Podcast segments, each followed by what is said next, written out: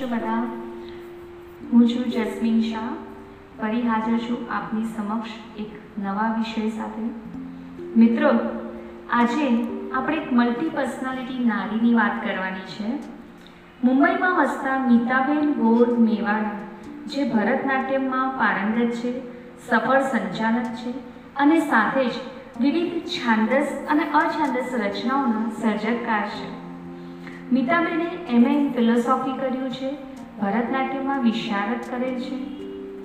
જન્મભૂમિ પ્રવાસીમાં column લખે છે અને હાલમાં તેઓ પીએચડી કરી રહ્યા છે. તેમણે અનેક ટૂંકી વાર્તા અને બસો પચાસથી પણ વધારે કવિતાનું સર્જન કર્યું છે. ચાલો, આજે તેમની નાની વિશેની એક સુંદર કવિતાને માણીએ. છંદ ભુજંગી હતી જે જરાશીલ જાતી કુમારી. હવે તે જ મહિલા ધરાવે કુમારી. બની એ ગઈ છે હવે સાર્થ નારી. થશે એક દીના તમારી અમારી. અરે હો ચુકાવી નજરથી તું જોજે. થઈ છે પ્રતિષ્ઠિત જગતમાં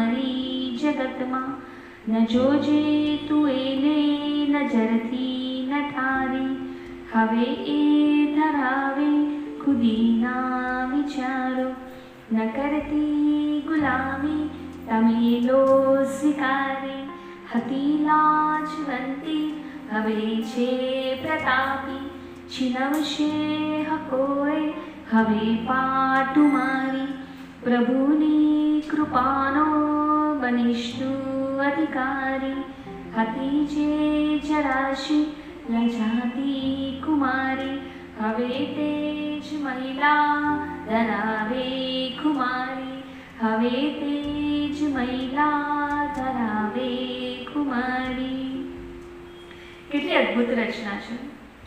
ગગનમાં વિહરતા પક્ષીને પણ ઝાડ પર આશરો મળી જ રહે છે.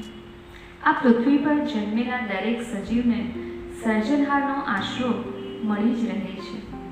જીવનની ફિલોસોફી એક જ વાક્યમાં કેટલી સરસ રીતે તેમણે કહી દીધી છે. માર્ગ લાંબો અને જિંદગી ટૂંકી છે. ખૂબ સરસ રચના મીતાબેનની હવે તેમની એક ગઝલ માણીએ. ઝાકળના ભારથી પાંદડીઓ નમી પડી. ઝાકળના ભારથી પાંદડીઓ નમી પડી. સ્વપ્નના ઓથારથી પાપણો ઢળી પડી. સાગરના કાંઠે બાંધવો તો મહેલ મારે. સાગરના કાંઠે બાંધવો તો મહેલ મારે. રેતી સાવ હાથમાંથી સરી પડી.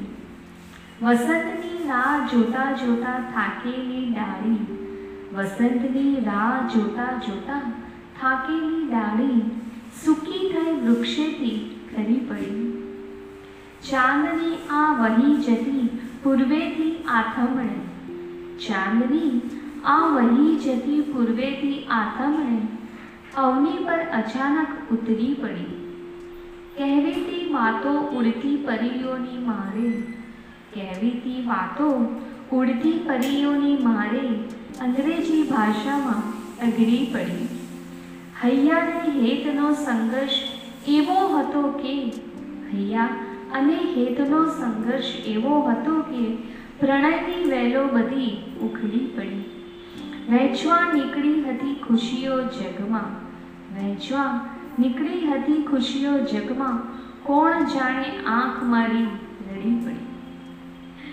કેટલી સરસ વાત કરી છે તેમણે. સાગરના કાંઠે બાંધવો હતો મહેલ મારે. ને રેતી સાવ હાથમાંથી સરી પડી. જીવનમાં કેટલીક વાર આપણું ધાર્યું નથી થતું. જગતમાં કવિયત્રી ખુશીઓ વહેંચવા નીકળ્યા હતા અને કોણ જાણે કેમ પણ તેમની આંખ રડી પડી. સપના અને વાસ્તવિક જગત વચ્ચેનો ખાલીપાનો ભાવ આ કાવ્યમાં તેમણે આબેહૂબ વર્ણવ્યો છે. ખૂબ સુંદર રચના મીતાબેનની. આવી જ અવનવી વાતો માટે જોડાયેલા રહો મારી સાથે સ્પોટીફાઈ પર. આવજો